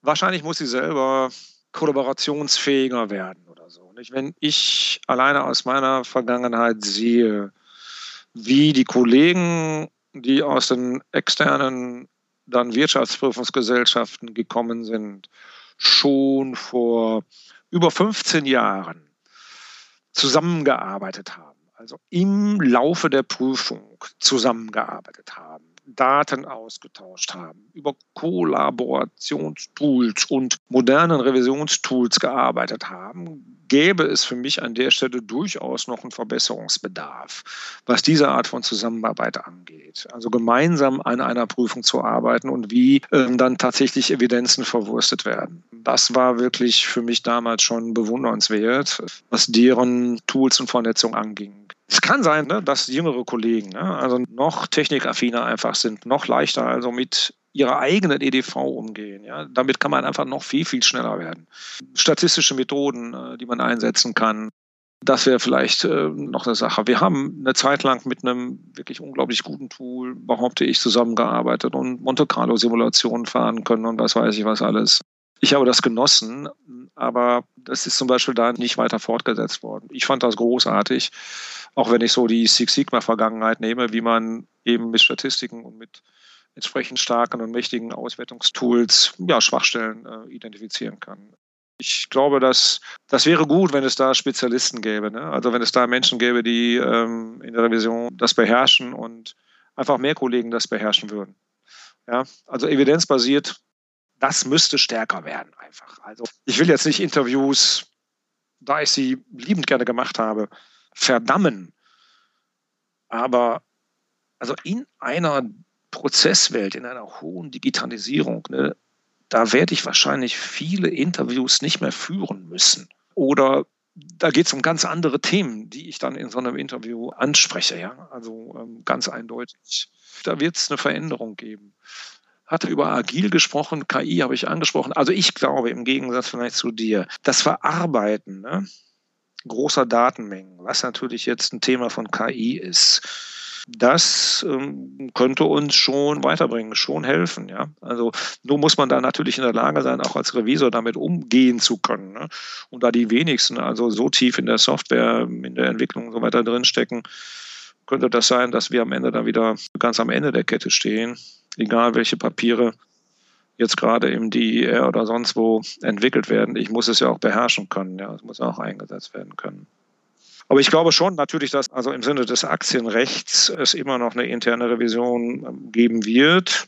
Manchmal hatten wir auch schon das Gefühl, hm, man könnte natürlich auch alles outsourcen, weil im Aktiengesetz steht nun mal nicht drin, dass es eine, eine eigene Einheit sein muss, sondern es muss nur das interne Kontrollsystem geprüft werden. Das kann man auch extern machen lassen. Also insofern ist das eine interessante Frage, ob es in zehn Jahren tatsächlich noch eine interne Revision gibt im Sinne von Manpower oder ob es vielleicht nur noch eine Stelle gibt, die nur noch Aufträge vergibt, wenn wir das jetzt organisatorisch betrachten, ja, und alles Mögliche an Fieldworks und was weiß ich was, also wirklich rausgibt an Externe. Also die Tendenz ist ja natürlich auch sehr, sehr groß. Ne?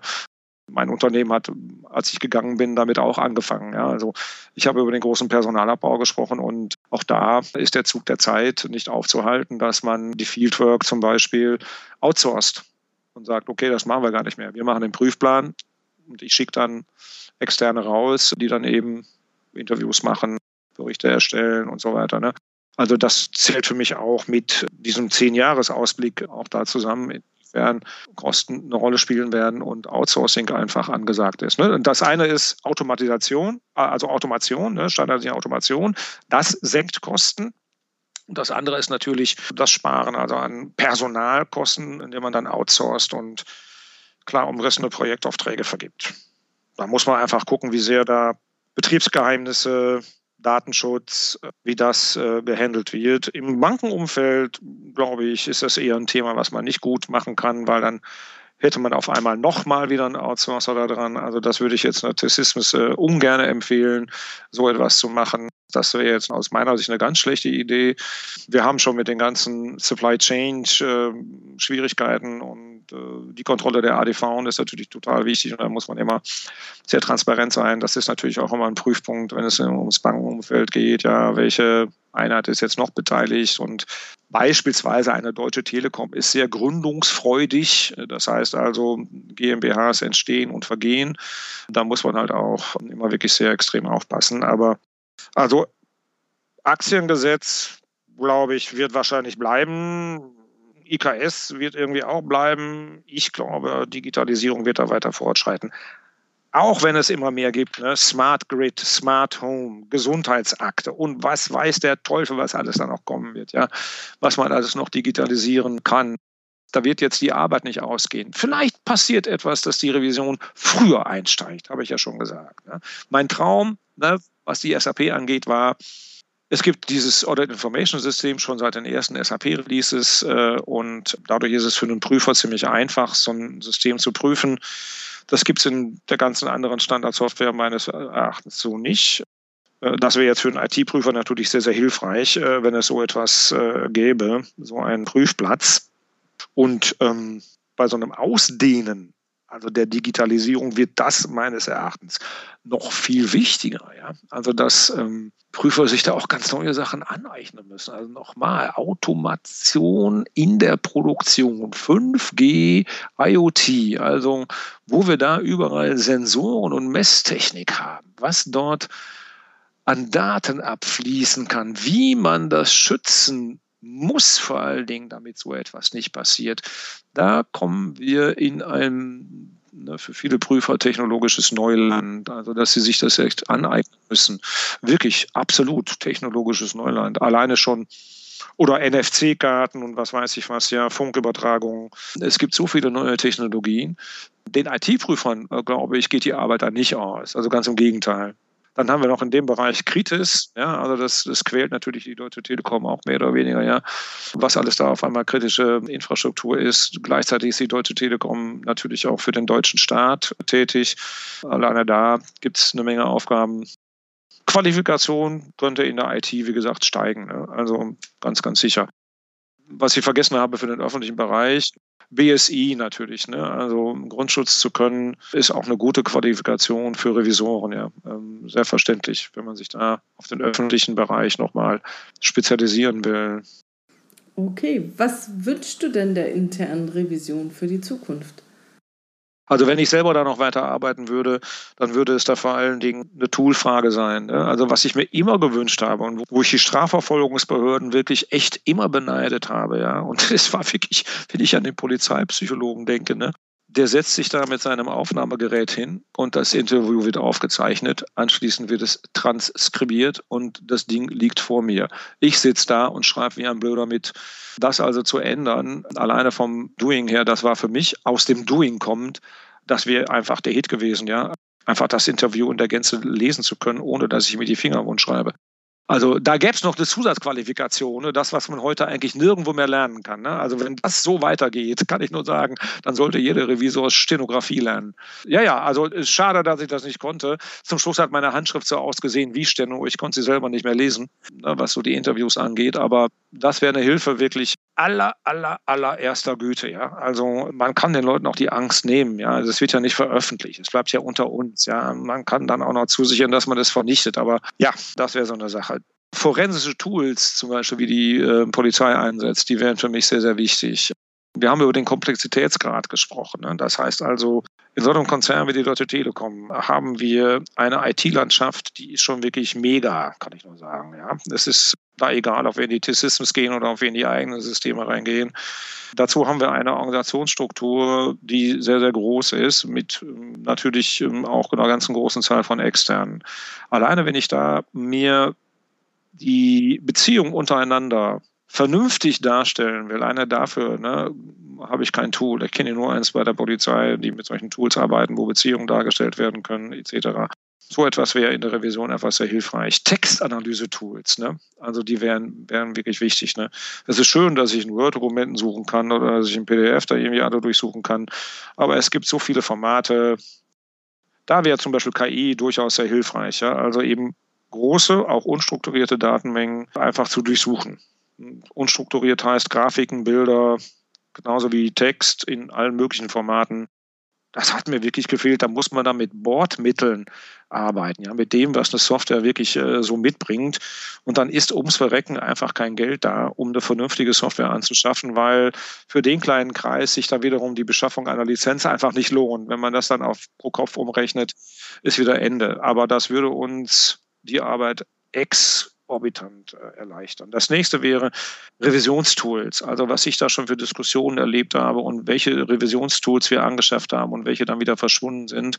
Das äh, beschäftigt auch den ein oder anderen neuen Leiter dann immer wieder. Ich habe ja von den externen gesprochen eben und wie die da quasi zusammengearbeitet haben.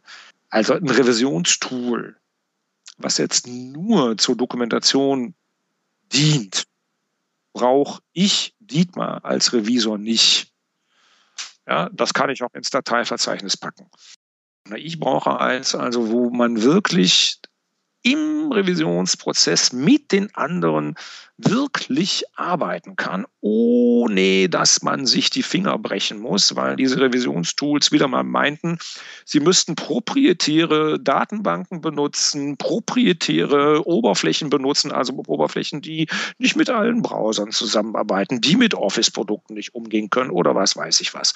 Da gibt es ja nun ein paar große Anbieter, die das bis heute nicht wirklich auf die Reihe gekriegt haben, etwas Vernünftiges da zu entwickeln. Das hat mich also ehrlich gesagt an den Rand des Wahnsinns getrieben. Und äh, wo ich sage, das kann doch gar nicht sein. Ja, ist man so unwichtig? Ja, ist das ein so kleiner Markt, Freunde, dass sich das nicht lohnt, was Vernünftiges zu bauen?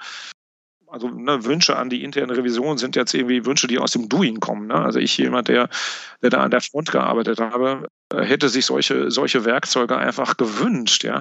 Anwendungsfälle gibt es zuhauf, äh, kann ich nur sagen, ja? Ähm, wo es dann leichter wird. Oder was ich über die Monte Carlo-Simulation gesagt habe, man braucht solche Tools. Ja, die Fachseite, die fängt einen ja irgendwann an auszulachen, weil man das selber nicht hat, aber die damit arbeiten. Das, das, geht doch nicht. Also da ist man auf einmal nicht mehr auf Augenhöhe. Und das Schlimmste, ne, weil ich über das Lernen gesprochen habe, ist dann, wenn Revisoren dazu nicht fähig sind, ne, wirklich was ihre Capability angeht, ihre Fähigkeit damit umzugehen angeht und wenn sie dann eben auch keine Lust haben, also solche Sachen zu lernen. Und natürlich, wenn das Budget so beschränkt ist, dass die Revisionsleitung solche Sachen nicht einkaufen kann. Der Konzern ist groß zum Beispiel und da muss man zum Beispiel darauf achten, dass solche Tools auch international funktionieren. Das ist jetzt gar nicht trivial. Internet hin oder her. Die Sachen müssen geschützt, verschlüsselt und was weiß ich was sein. Das ist alles nicht trivial. Das muss alles berücksichtigt werden und gelöst werden. Ich weiß, dass das nicht trivial ist. Aber also mir, Dietmar, hätten solche Sachen auf jeden Fall geholfen und hätten ehrlich gesagt den Spaß an der Prüfung noch erhöht. Kann ich nur sagen. Ja. Okay, super. Naja, und äh, wünschen darf man sich ja was. Ist ja nicht verboten. Genau. Sehr schön. Ja, ich glaube, das waren dann alle meine Fragen, Dietmar. Yes, äh, gibt es noch irgendwas, was du ergänzen möchtest, unbedingt loswerden willst? Habe ich irgendwas vergessen? Ich bin ja in dieser passiven Altersteilzeit. Und das Interessante ist tatsächlich, also, dass jetzt, sagen wir mal, dieses Interview mich natürlich nochmal über die Revisionstätigkeit hat nachdenken lassen und wie sehr ich das geschätzt und geliebt habe, da zu arbeiten. Ich habe natürlich ganz bewusst gesagt, ich höre da jetzt auf, aber wenn ich darüber nachdenke, juckt es auch irgendwie wieder in den Fingern oder so. Nicht? Also das ist irgendwie ganz komisch. Wobei ich eins weiß, ne, also Fieldwork, never ever. Das Thema ist durch. Sowas werde ich nicht mehr machen. Nein, nein, nein, das nicht. Das Thema Prüfen, das finde ich schon, schon wichtig. Und ich sagte, also das, was ich am liebsten gemacht habe, waren dann die Interviews, also die Interaktion mit den Menschen. Ja, dann herzlichen Dank für dieses Interview, dass du mal auf der anderen Seite warst. Mir hat es viel, viel Spaß gemacht. Und ja, vielen Dank. Ja, toll. Vielen, vielen Dank. Ich hoffe, dir hat es auch Spaß gemacht. Ja, na klar. Sehr schön. Habe jemand Neues kennengelernt. Ich habe dich kennengelernt. Also vielen Dank. Na, gute Gelegenheit. Ja. Sehr schön. Wunderbar. Danke. Tschüss. Ja, dann. Ich sage mal Tschüss, ja.